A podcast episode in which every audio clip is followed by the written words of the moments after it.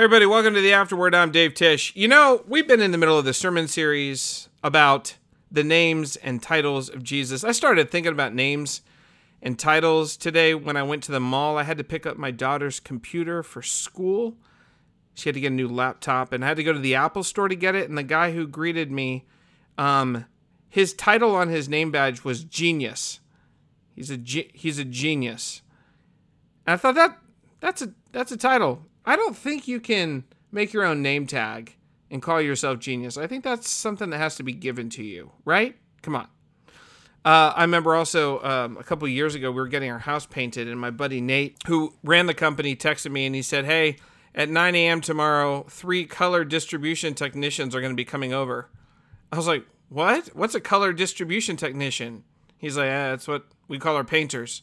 I mean, technically, that's what they're doing. They're distributing color, and they're very technically precise, so it just makes sense. Of course, the greatest title in the history of the world, perhaps, was uh, during World War II when Dwight D. Eisenhower was given the title Supreme Allied Commander, which is just so cool. That's like that's like a GI Joe name, like Supreme Allied Commander. You're not gonna later on when Dwight D. Eisenhower would become president of the United States. That's kind of a step down you know, in terms of cool titles. President, Supreme Allied Commander. I would have been, if I were him, I would just been like, hey, can y'all just keep calling me Supreme Allied Commander? Uh, Mr. President, no, no, no, no. Jim, try that again. Sorry, uh, Mr. Supreme Allied Commander. There we go. There we go. Anyway, that's what I would have done. Anyway, for the past couple weeks, we've been staring at the titles of Jesus and uh, the names of Jesus. And this week, we're going to be coming to the final one. And the reason we're doing this is just to explore and talk about these things. I remember when I was a kid, I thought God's name was Howard because we would say the Lord's Prayer every week and in church, and it was Our Father who art in heaven, hallowed be thy name. And then I saw Howard the Duck. I was very confused. It was a terrible film, has nothing to do with God. What's going on? I also thought that Jesus' last name was Christ, uh, like, you know, Dave Tish, Jesus Christ. You know, nice to meet you. Christ, Jesus Christ, like Bond, James Bond. Uh, and we talked this week about how that's actually not the case. Christ is more of a title. And we talked about what that title means and where it comes from and why it's so important biblically to understand, not just for us to understand who Jesus is, but for us to understand who we are in and with Jesus. So let's dive in. I got Jay Kim and Sarah K. Lee with me. So let's dive right into the afterword.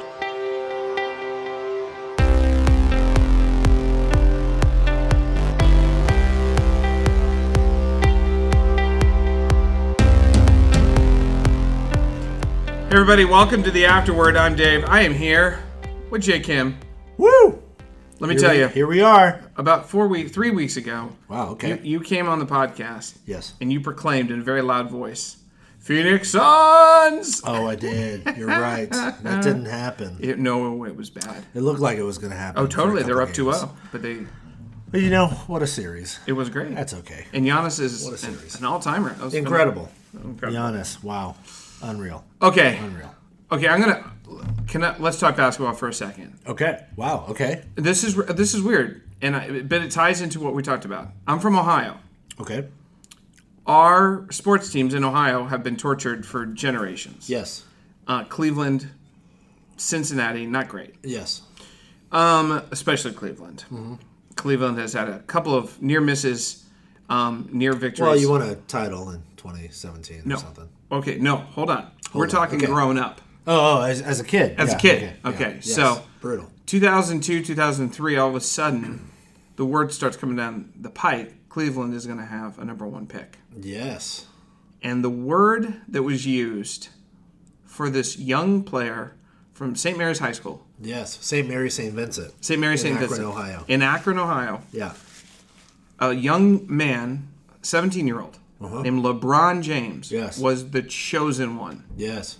He was on the cover of Sports Illustrated. He when was. 17 years old, junior in high school. And I believe the title or the phrase on top was the chosen the one. chosen one. yeah. Okay, so how does Yes. the chosen one tie to the theme we looked at this past week, the Christ? Yes. Is is there are there similarities the way that we conceptually think of Yeah. the chosen one, the one who will lead us, the one Yeah. who will become our city's hope, and will lead us, I guess, in battle in this place, sports battle. Yeah, yeah. In NBA battle. Yeah. Um, is there is there a similarity between the ancient world and how they would have seen the Yeah. term Christ or Messiah, Yeah. and the way that we use the term chosen one? Yeah, absolutely. You think about LeBron James, even if you're not a basketball fan. Even if you're not, You've yeah. probably heard this. You know, one of his one of his most popular nicknames is King James. That's right. And it's a play off, you know, the King King James, the King James Bible. But there's it's laced with the language of monarchy, kingship, rule, reign, power, authority. Um, it's very fitting for LeBron James because he is currently being argued as One of the best. is yeah one of the best for sure. People are making the argument: is he the greatest basketball player of all time? That sort of thing. This sort of um, we have witnessed for the last twenty years or so. You know, this transcendent, once in a lifetime sort of athlete, yeah. and so we've bestowed upon him. And he has brought to the city of Cleveland a Yes. championship. Yeah, so- he brought exactly. home the hardware Yes, yeah, against right. all odds. So he conquered. He conquered Yes. the basketball world. Right. He, he rules and he reigns as King James. Yeah.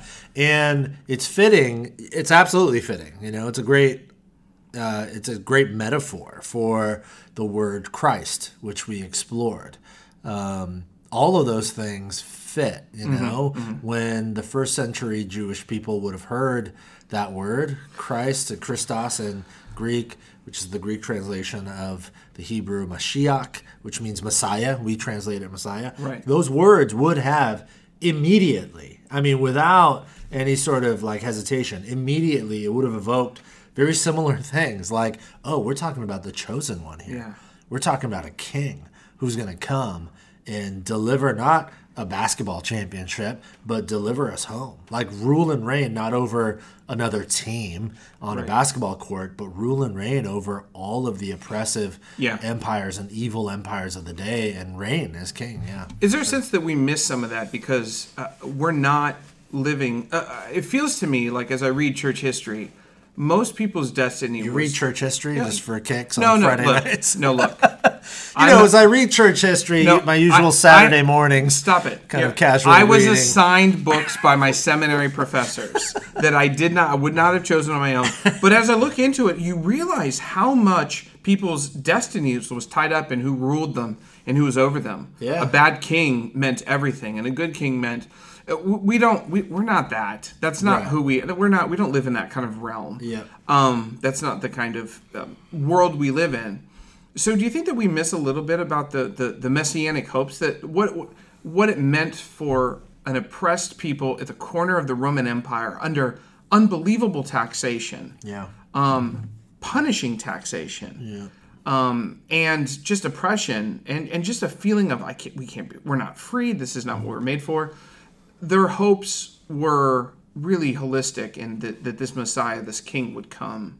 Yeah. Um, it reminds me a little bit also of like Robin Hood when they're they're hiding out in Sherwood Forest. Yeah. And they're sitting there, and what are they hoping for? The return of good King Richard. yeah. He's going to return because he was at the Crusades, but he will come back and reign. And in his place, the horrible king has come over. It also reminds me of the Lion King when Mufasa dies and Simba leaves, and then Scar takes over Pride Rock and ruins everything. And they're waiting for the return of the rightful king. Is are all of these metaphors? Am I just grasping at straws here, or are, is, is my I mean, imagination kind no, of? I, I, I do think um, stories are the are, are the closest thing we have to sort of tapping into that feeling because we don't live in a monarchy. We we live in a democratic society. Right. Um, the idea of a king, our, our country is founded on Not being a king. Yeah, rebellion against that system, you know, Right. and grateful for it. I'm glad there isn't an earthly king ruling over us. Um, so yeah, I think the the most accessible entry points into sort of beginning to understand that feeling has to do with yeah, it's the stories, you know, all the stories that you mentioned.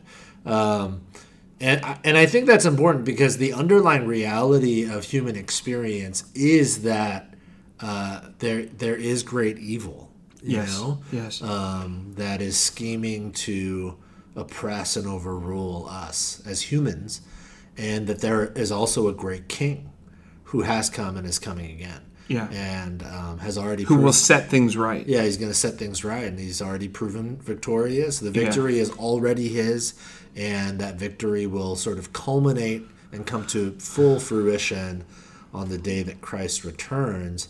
And we don't have great, clean parallels to that Yeah. culturally in the, Sure. in the sort of way we live today, which is why stories are really helpful. Or actually, like sports are kind of helpful. Yeah. Not because they're the same thing. It's not. It's just a. It's ju- but it's a metaphor, right? But it's a metaphor. You know, you A see, longing, yeah. Yeah, I mean, you see the exuberation when a, a team wins a championship or something, Mm-hmm. and you juxtapose that to the tension that they felt. You know, Yeah. when the the uh, the result was uh, in doubt. You know, Yeah. or something like when the Milwaukee Bucks are down two games to nothing, Right, and you right. see their fans, and then you just see the building of momentum and like unbelievable. Bucks in six. Yeah, Bucks in incredible. six. You It was, know? it was incredible. You would have never thought when they were down 2-0. And yeah, I mean, it gives us a glimpse into like what's happening beneath the surface of life. So the reason we're talking about kings is because this word, Christos or Mashiach, Yeah. in Hebrew, it, it, means anointed. Yeah, Anointed was a, a process of putting oil on someone to designate them as special, and it was done to two groups in the Old Testament, commanded by God. And the first, one of them is kings. yeah, God called out kings to rule his people and to be his his representative. Now the word rule needs some unpacking yeah, because sometimes when we think rule or reign, yeah, um, it can have kind of weirdly oppressive. Again, we're Americans. yeah, The worst character in Hamilton is King George. We hate him. He's the worst. Yeah. Right. So, um, what is it? What's the popular conception of rule and reign, and how can that be, be biblically corrected? Like when you were to explain, if you were to explain what it means to rule as a king and God's kingdom, how would you describe that to people? Because that's that's that's kind of an, an important thing, a distinction to pull out. yeah, yeah. I mean, the best way th- that I've found to understand it would be as a stewardship, um, uh, in service of the good. You know, the good of all. So The word stewardship means that you are put in charge of somebody else's stuff yeah, and that you have a sacred obligation to yeah. manage res- manage it well. Yeah, you're, responsible, responsible, to yeah. manage it well, Yeah, I think ruling is a responsibility in God's kingdom. Right. It's not a to uh, serve. hey, you have all the power now, and just so lounge around, and they're going to feed you grapes, and you, Right. you know that's not ruling. Right, right. In God's kingdom economy, Yes. it's, it's stewardship, it's responsibility. Hmm. Um, it's coming alongside God and uh, doing the work. You know, it demands sacrifice. Uh, it demands creativity and Right. um, our best energies and our best efforts and all of those things. Yeah. So here's the weird thing about this. Here in, in the teaching, we kind of made the point that Jesus is the true king, the anointed king. Yeah. And it, what's re- really interesting is you kind of made that point that uh, throughout the Old Testament, oftentimes um, these characters were called the Lord's anointed, but then Jesus is just called the anointed. Yeah, the anointed. Yeah, I, I didn't make the that was in my notes. I didn't. You didn't have time to get to it. Yeah. yeah.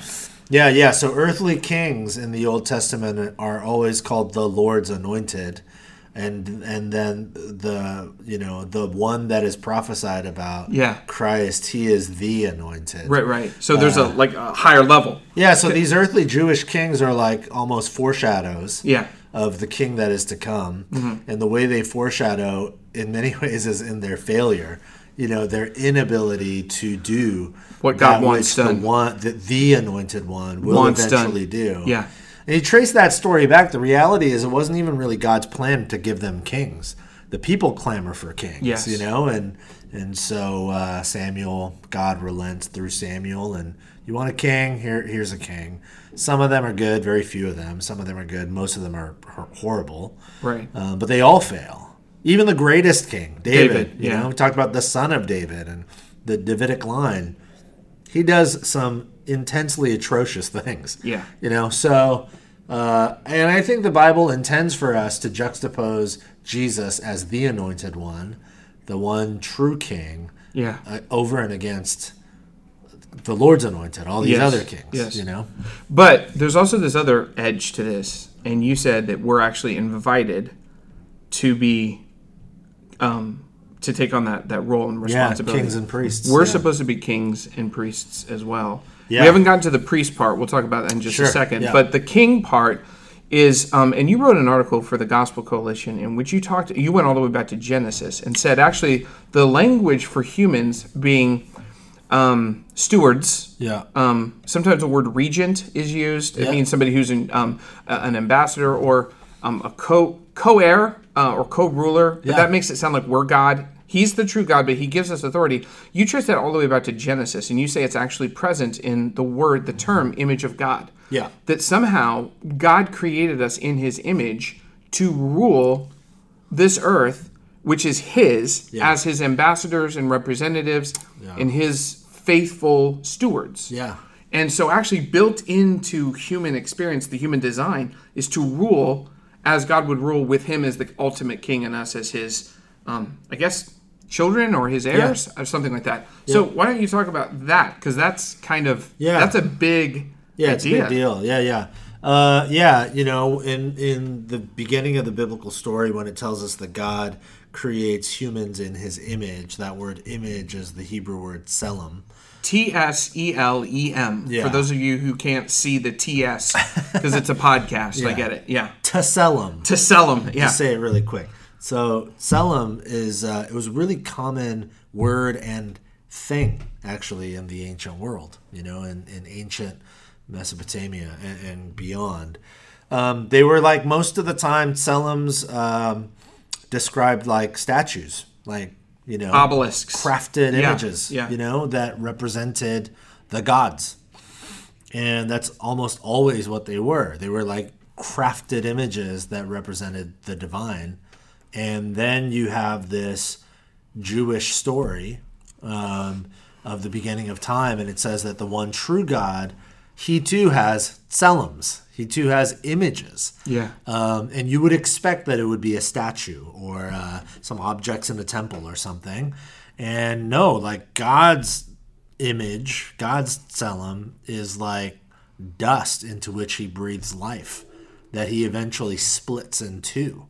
You know, and like that. That's a whole nother conversation about God takes Yeah. the rib. It's actually side. It's Yeah, like yeah. God splits the man in two into male, female. So these these statues are living, breathing, thinking, and they can reproduce. Yeah, yeah, and they're supposed to reproduce, go and multiply, Go and you know? multiply and be, fruitful. Yeah, Yeah. Um, And the and the words that is used is to work and keep the garden. And that word work and keep is used all throughout the temple. Right. So we'll get to that in a bit. That's Yeah. priestly language. Yes. But the, the word dominion Yep. is a ruling word. Yeah. Uh, that's a that's a that's a that's a king word. That's a Yeah. royal word yeah. So we bear God's image to rule. in the world, Okay. which means we we essentially embody and live as representatives or ambassadors of not just who He is, but what He does. Right. Okay. So now here comes the hard question.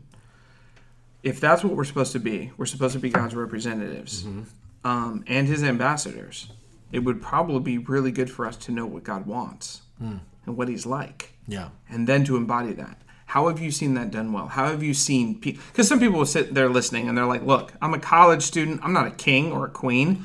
Like I don't, I don't, I don't have any rule. I work, I work at a job, and I'm 15 layers down right. from the boss. I, I, I get, I get told to pick up dry cleaning. Like I am not a king. I am not a queen. I'm not royal in any way. What do you mean? I can be a king. I can bring God's rule. Because Yeah. that is that doesn't i'm a peasant you know what i mean I'm- Yeah. so how how have you seen common ordinary people be kings be queens yeah. in ways that you think are really inspiring to you just in a collection of, of ideas Yeah. Well, if you look at, we've talked about this a lot at Westgate and on the Afterword. If you look at the Genesis 1 and 2 story and ask the question, what is God doing there?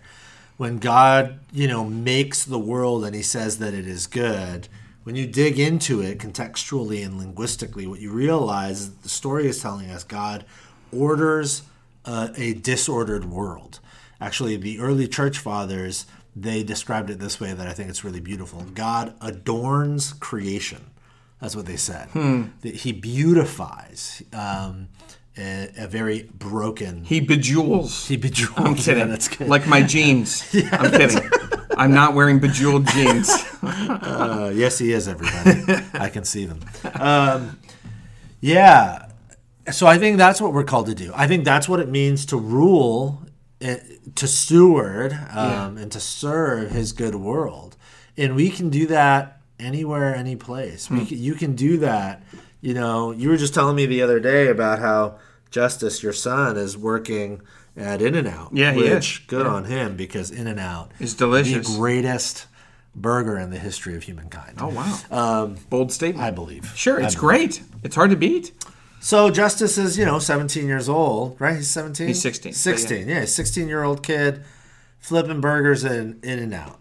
He might ask the question, Mm-hmm. How can I be rule? king? What are you talking about, dude? Yeah. I make, you know, whatever, 15 bucks an hour flipping burgers in In and Out. What are you talking about? But the reality is, um, he can bring order to disorder. He can bring beauty to brokenness in a wide variety of ways Yeah. um, as he goes to work at In and Out. Yeah. He does it simply in the craftsmanship of the burger. This sounds like I'm joking because I just made the joke about In and Out, but really, it is a it is a holy endeavor to uh, bring about enjoyment with good stuff. It's one of the things I love about In and Out. They use like actual Yeah. good ingredients. Yeah, it's do. not. I don't want to bash the fast food restaurants, so I won't name them. But you know who I'm talking about. yeah. You know, Yeah. with the clown and the, you know, The Red nose. yeah. Okay, so And Grimace the Shake Monster. Yeah. We're not naming any franchises, but Hamburglar. you know what I'm saying? Yeah. though? Like the the the good stuff of Earth, crafted skillfully, brought to a person that brings utter enjoyment Yeah. to them as they enjoy a conversation with a friend Yeah. or family over a delicious burger Yeah. and a shake and freshly cut and fried French fries. Right. Right. Okay, that's actually adorning creation. It feels weird to say because it's just like you're talking about In and Out Burger. But that is bringing order to disorder. It is in many ways bringing beauty to brokenness. It is the adornment of creation. And there are much more literal ways. I mean, it's in the way we engage a coworker in the office Right, who's right. going through it. Right. You know, it's the way we extend compassion and love Right. and generosity at school to that new kid who knows nobody and is alone. Yeah. You know, Yeah. it's the way in which we um, take a you know a, a fresh freshly baked bread to our neighbor Right. who just moved in or the neighbor that nobody wants to spend time with because they're a little off or they're a little annoyed it's like there's disorder all around us Yeah. um, there's chaos there's brokenness all around us and to rule Yeah. to live as image bearers of the king means to steward and to serve to bring order and goodness and beauty into the disorder and the chaos. So that like the actual like literal what you do for a job or how you spend your time is of it like it's it that doesn't really dictate whether you rule or or don't. You know it's about Yeah. how you bring order. Well, it's interesting because he's sharing stories, and his boss, who actually is a Christian and actually attends one of our campuses. Oh, I didn't nice. know this. Yeah. Um, but his wife's going through a pretty rough time, hmm. and she has cancer. Hmm. And so he took some time off, and his team was like, "We got you." Hmm. And he showed something by taking time off to tend to his wife, mm-hmm. Mm-hmm. and they showed something by stepping in to take over while he was gone to cover yes yes and there there you could tell the relational closeness of these coworkers at a fast food joint yeah is much bigger than just a stupid job where you clock in and clock out. Right. It was it's neat. yeah yeah And and the Justice was telling me, yeah, I was just texting one of my coworkers. She, she was having a hard day, and I just wanted to text her something encouraging. Yes. And it, that that and I'm like, that's actually ruling. yeah yes And it's, I know it sounds crazy to say, but you're bringing God's good rule onto the Yeah. even if you don't have any power. You have tremendous power. right yeah Incredible. absolutely All right, let's talk about the second part. That's the priestly part. The other people who were anointed in the Old Testament were priests. This Yep. goes back to Leviticus and Exodus. Actually, Exodus, Mm-hmm. um, the command from God in Exodus when He makes the priesthood Yeah. using uh, Moses' brother Aaron as the first priest. Um, they get anointed as a way of showing that they're set apart. Yeah. And priest's job are different than kings. yeah So, how would you describe a priest's job as different than a king's job? yeah priests were essentially mediators between god and the people Right. Right. So they were the representatives both ways. They represented people, the people to God, and then they represented God to the people. Um, uh, very literally, they were the ones who sort of led through all of the ritual and practices of cleansing, you know, Forgiveness. of the, receiving the forgiveness Yeah. of sins, all of those things. So they were the go-between.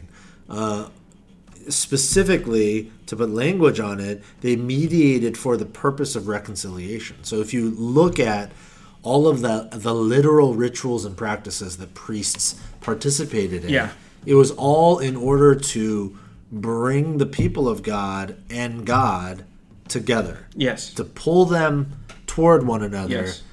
even in the midst of sin, which separated. them. Yeah, I'm thinking about some of the festivals that they were t- uh, commanded to preside over, and even the ones of remembrance had offerings. Yeah. And you're remembering, and that remembering is to pull back together. Yeah. And of course, the big ones were sacrifice for, for sin and for cleansing and Yeah. those, so Yeah. forth. Um, okay, so this doesn't go well either because Aaron gets anointed and then you know it just goes south. Yeah. And we see priesthood um, that doesn't doesn't always work. Right. Um, sometimes they're faithful and they're really good, and sometimes they're not.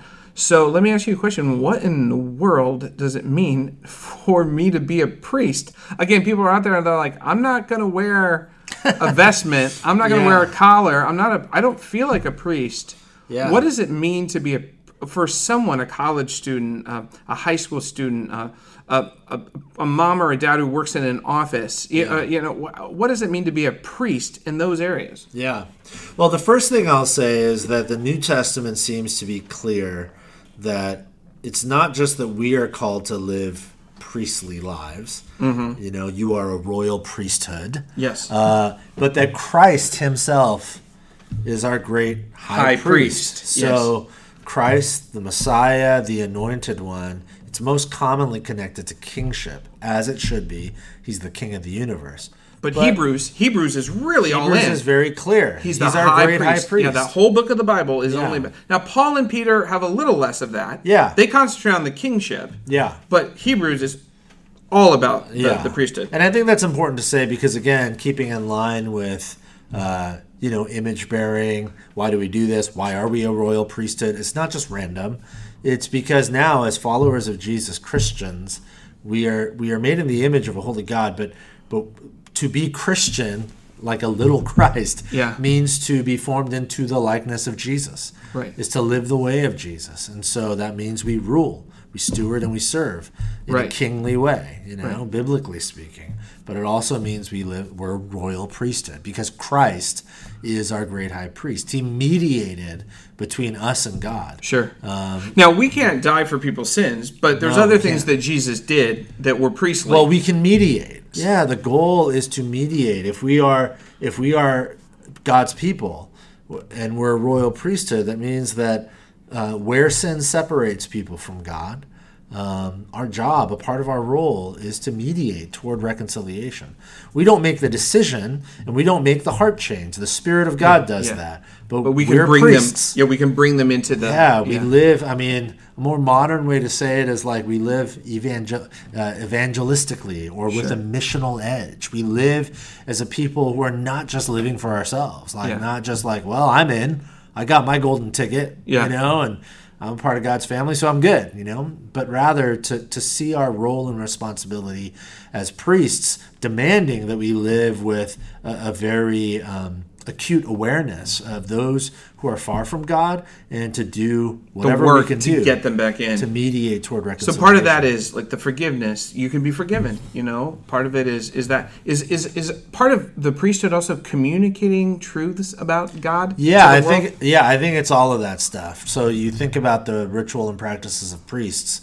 Yes, they mediated God's forgiveness to the people, but that did not happen until they mediated the people's repentance and confession, confession and repentance of their sin toward God, right? So that's very tricky in our day and age. So what we're not saying is go out there and hold up a billboard with a megaphone at a rock concert and, And say repent, Yeah, you're all going ye to hell. Yeah. Um, but uh, it is to look for those open opportunities when people are finding themselves frustrated because they've been running down that path, Yeah. uh, looking for meaning or purpose or whatever.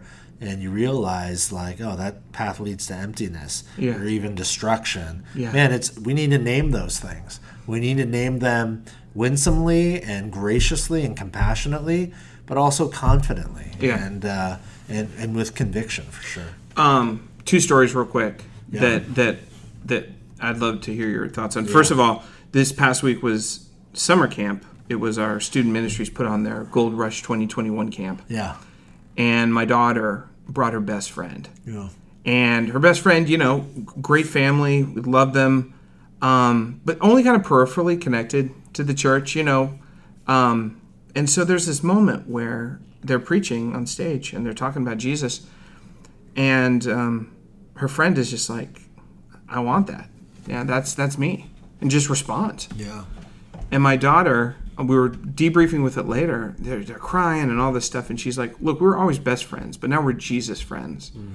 And she goes, And I want, I can't, I want to get back into my Bible and devotionals because, you know, I can help. Mm. I can help my friend um, get closer to God as I get closer to God. And I thought that that's kind of like a priestly view of her own role Yeah. in her school. And she's like, oftentimes in school, I just coasted. I just coasted. We had fun, but it wasn't intentional. So for her, it was like an intentional bringing of God into their friendship. Yeah, it's cool. Um, and her friend was open to it, obviously. And so I thought that was one. The other story I heard that was really powerful was my wife's boss. Um, just got a Tesla. and She's excited about this. Now I don't know if you know anything about. Te- I don't know anything about Teslas. I don't have a Tesla. I own six of them. You own so- six. That's yeah. incredible. Great. So you know all about it. Yes. So I didn't know this, but you you start Teslas not with a key, but with your phone. Wow. Okay, so I you, did not know that. So you start Teslas with your phone, but here's the thing: you only crazy. needed to start it. Okay. So if you drive away and your phone is somehow not with you, Yeah. then if you turn off the car, you cannot return it on because you need your phone. Yeah. So she is taking her son and his new wife to the airport for their honeymoon. Yeah. So she's driving, and somehow she has left her like wallet, purse, phone thing. It's like one of those three in one um, on top of the car. And when she got on the highway, it flew off. Oh no. So she lost her ID. She lost her oh no. all her credit cards and her phone. Holy So she gets to the airport, turns off the car, pops the trunk, gets Yeah. out, and gets back in and realizes she can't turn on the yeah. car. Yeah. And she's stuck at the airport without any ID or credit cards oh, or her phone. And her oh, son no. is just on his he's honeymoon. got- And yeah. he's got it. And so she's like, Did you take my phone? So she's calling him. The security comes over. We're going to have to tow it. I guess Teslas are really hard to tow, or if you tow them wrong, they can ruin them. Yeah. So she's really worried about that. So she has to actually. she has to get a new phone. She has to go to a store to buy a new phone with no credit card and with no ID. So she has to go back home. So she has to get a cab to go back home. And it's going to be a mess. She's got to get a new phone. Yeah, She's yeah. got to download the app. You got to go to the Tesla store to get the app on, and then she's got to get uh, somehow drive a car, another car, back to the airport, get her Tesla, move it out of the tow zone, and have the security there. Drive home, somehow get back to the airport, get the other car back home. I mean, it's a mess. It's an all-day thing, right? Yeah. So she is feeling really overwhelmed, angry, upset. Yeah, and yeah. so she calls a cab company and says, I got a credit card at home. Can somebody pick me up and I'll pay with my credit card when I get home? And they Yeah. said, That's fine. A cab picks her up. They're driving in silence. The cab driver looks at her and says, How's your day? She's like, Not too good. Yeah. And she's just like, Man, it's just been a really, really hard day and, and I'm really overwhelmed. Mm-hmm. And they, they sit in silence for a few minutes and he says to her, Yesterday my son died unexpectedly. Hmm. And he just starts sobbing and she's sitting in that moment and it's this really sacred moment where he is like bawling because his and she's like was i'm so sorry it was it unexpected? He's like well he had this heart issue and we knew about it but he had been okay with medication and he just died and it's my son and i miss him so much. Hmm. And she just had this opportunity in that moment i think to be a priest hmm. to bring the comfort of god to listen to care. Mm-hmm. Um, and to and, and so I thought about all the I mean that's an open door to walk in Yeah. to talk about the comfort of God to talk about um, the hope of God and all the things and so just listening and being with him and caring for him and trying to direct his pain toward hope and Yeah. and being in that being in that car and then as she got out of the car she's like I, I realized my day that was an awesome day Right. and I am blessed. I sent my son off on his honeymoon, and I this man had had lost, and I actually because of that calamity Yeah. was able to use my life. And this is what I think that that's what I- I'm able to use my life to help people toward God, toward healing, Yeah. toward help, and so to share and to help, listen and to hope. Yeah, she's As a- mediating Yes, reconciliation. Now, not you know who knows about knows? that guy's faith background, but to step into those spaces where there is a void. Yeah. and it goes both ways. It makes me think of uh, when I was a youth pastor. We had a student that I loved that was was beloved in our ministry. Who this sounds so crazy because he was like 15 or 16, but he became a coke addict. Like I mean, like cocaine. Like he went from smoking weed like a bunch of, ki- and it got so bad that uh, we had to do an intervention. His family and I was invited to be a part of that. And it's like the other side of it. We're confronting evil in his life. yeah, And it was uncomfortable and harsh. And oh man, it was like one of the most intense rooms I've ever been in in my life. Um, but also, somehow, strangely enough, in all of the tension and awkwardness and filth of it, just like drowning in love. I mean, all of the yelling and all of that is coming from love, you know? Um, and that too is priestly. yeah, It's like, it, again, it's all like stepping into the void where there is a, a distance Yeah. between God Yeah. and His plan for our flourishing, the sort of people He longs for us to become, the sort of lives He longs for us to experience. Where there are seismic gaps, Mm-hmm. the priestly action is stepping into those gaps and again mediating toward reconciliation. And it looks like a million different things. Yeah. You know, and Yeah. and same as the kingly responsibilities, you don't have to be a literal priest or like clergy, is what we mostly think, you Yeah. know. But no, no, no. Followers of Jesus, we step into those voids all the time. Yeah. You know, we, we can step into those voids Right. all the time. it's really powerful. Did did the did the young man turn? Yeah, he eventually did. Took years. Wow, years. Long, after he was out of our youth group. But uh, yeah, he did. That's so. He's married. He's got a couple little kids. That's great. doing well. Good story. Yeah. Well, anyway, um, well, why don't we do this? Why don't we close with um, just a prayer for you, for our people to become um, better priests and kings in whatever realm they might have, for the opportunities to be priests and kings wherever they find themselves. Why don't we close with just a prayer from you for our folk? Sure. Yeah, would love to. Lord, we thank you um, for the gift of life, and not just the the breath we breathe today. Uh, we thank you for the gift of um, a flourishing life here and now, and uh, on into eternity because of the life you gave Jesus on our behalf. So we thank you for that. We thank you that as our great King and High Priest. Um, you rule and reign over us with righteousness and justice and mercy and goodness and love. We thank you that as our great high priest, you mediated on our behalf when we didn't deserve it and reconciled us to God the Father.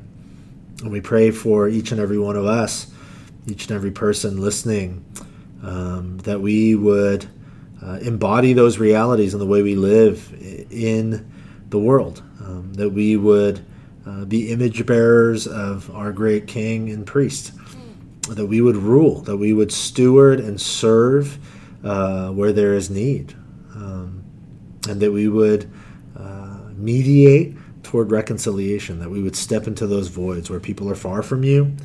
And um, be that go between where those far from you might draw near to you. So we surrender our lives to you. We thank you that you've given us life, and we're so, so grateful and we love you.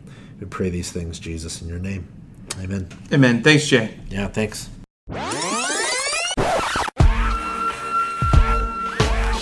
Hey, everybody, welcome to the Afterword. I'm Dave Tish here with Sarah K. Lee. So exciting. Sarah, we're going to Bible nerd out time here. Okay, so this week we looked at the word Messiah or Christ. And what's interesting about this term is Jesus is consistently called Christ or Christos in the Greek throughout the New Testament. He doesn't often refer to himself as that title. He chooses it a few times, but most people um, in the New Testament refer to him as that title, Paul especially. Yes. And um, but um, the word Christos doesn't actually appear in the Old Testament because it's a Greek word. Right. So, as you were kind of geeking out and nerding out, what did you find about this word Christ or Messiah? Yeah, I looked up Messiah, just basic word search, and it did not show up in the Old Testament, and that caught me by surprise. Hmm. Yeah, that is strange. Okay, so okay, so Unexpected. Yeah, because you think the word Messiah, because it's such a promise, it would it would show up. Mm-hmm. So what's going on there? Yeah, so I, we know Messiah it means anointed, and that word anointed does show up a lot. That's the And- the Hebrew word Messiah. Thank you. Right. So it's Hebrew's just such a such a fun a fun uh, fun language. So okay, let's talk about that. Um, So that word shows up quite a bit in the Old Testament. So scholars and theologians often talk about the principle of the first mention. Like where does it first show up?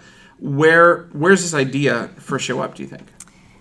Yeah, so not that exact word, but the idea of this promised anointed one to come. I think it first shows up in Genesis in 3:15. God's talking to Adam and Eve after they ate the forbidden fruit and he says, "I will put enmity between you and the woman and between your offspring and hers. He will crush your head and you will strike his heel." Mm-hmm. So that's where we're left wondering, who is this offspring who's going to crush the snake's head, but then he's going to be wounded in the process. And Right. so it just starts this idea. Right, right inside in the narrative that there there will be some, and the snake, of course, is this this chaos evil creature. Yep. And he's going to be killed. So it's like, wait, what? Evil's going to be killed somehow by some offspring, Which is great. which is good news. When's it going to happen? But he's gonna he's gonna get a mortal wound on his heel as well. So he's gonna kill the serpent, but then he's gonna be struck as well. Right. So we're just waiting and we continue reading. Yeah. What else did you see about um, this this term anointed or anointed one? Because it's used almost exclusively about uh, priests and kings. Right. We have the first the the priesthood is kind of inaugurated kind of by Aaron. He's kind of this first priest, Yeah. and in Exodus 29, God says these priests have to be like set apart. They're they're going to be God's representatives. They're mediators. They're Right. they're called out out of the people. They're different. And in Genesis 29, it says, "Take the anointing oil and anoint him by pouring it on his head." That's Aaron. And Mm-hmm. there's this kind of beautiful cleansing thing, and they're they're going to be God's representatives. So we see that. But then it doesn't turn out super great. I mean, Aaron and the priesthood, they're not they're not what they should be, right? So that's one Right. the Because first. then in Exodus 32, Aaron makes a golden calf. so Not great. Three chapters later, um, and the gold. Let talk about why the golden calf is such a big deal in terms of the violation of the priesthood. because God had told the people, so they knew to only worship God and not to make an image of God, because they were tselem. They are they walk. They are the image of God, Right. right. But here they're making a, an image in the shape of a calf, and then they want to worship that, saying that is what brought them out of Egypt. And, and, and meanwhile, God's up on the mountaintop with Moses, Moses. about making covenants, saying, "You're going to be my people." It's like um, one of my professors was like, "It's like a wedding night," and then you come into the wedding and you find out that your your spouse is sleeping with someone else, and it's just like that is just the ultimate violation, and God's anger burns hot. This is about as hot as this is about as mad as God gets, Rightly so. and rightly so. Right. Right, but there's the other side of the anointing, and that's the king. The king. The king. So let's talk about that. Yeah. So David, after Saul is David, and he starts out great. Or Well, even before that, let Saul. well, Saul starts out great. Yeah. and Saul's anointed, um, Right. And he's chosen out of all the people, and he and he starts out great. Mm-hmm. Um, he actually starts out very similar to David. He's got great, smart, hard for God, all that, and then it goes it goes south. right. And it actually goes south so bad that he actually begins to persecute God's anointed. Then David comes, and Right. it, we're very hopeful for that, right? And then what happens there? David goes south too. Hmm. David ends up making mistakes, murder, So- adultery. Right, murder, adultery of his best friend. Um, and that's deeply disappointing because the king is supposed to be God's representative for his rule. So you're saying this whole Old Testament story is setting up a tension. We need a priest and we need a king, and for some reason humans can't do this. Either they can't do it perfectly, but they can't even do it consistently, and they make horrific, horrific decisions that actually lead people. Yeah, it's just that so again, like that word Messiah is not really used, but especially through the Psalms, which are written over a long period of time, you consistently come up with this language about the future king from the line of David will bring God's justice to all the nations. Abraham, the promise to Abraham from this future king from the line of David, like it will happen. Like it's Right. It's still coming. Like there's still an expectation. We're still waiting. We got to keep reading. We have to wait patiently. Right. God's not done yet. He's still here. He's working. And how is this going to happen? How are we going to get the king that's the true king? How are we going to get the priest that's the true priest? Right. But God's faithful. We stay faithful to Him. Like we just wait. He will solve this. He made a promise all the way back in That's right. Genesis. He keeps His promises. Right. So wow, so awesome. Well, th- Sarah, thanks for that little Bible nerd out. And of course, I love how Matthew, the first gospel, opens it up. Jesus, the Messiah, the Son of David. Right? He is. there. He jumped. This is not a. This is not a confusing In case thing. you're wondering. In case you're wondering, this is how it starts. Thanks, Sarah, for being with us.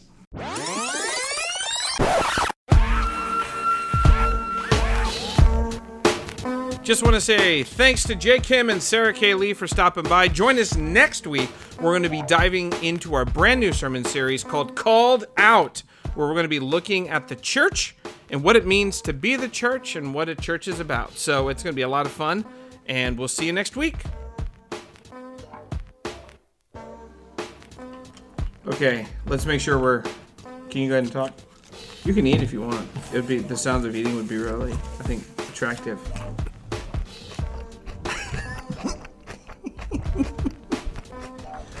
Jay is chewing over the microphone. Hey everyone.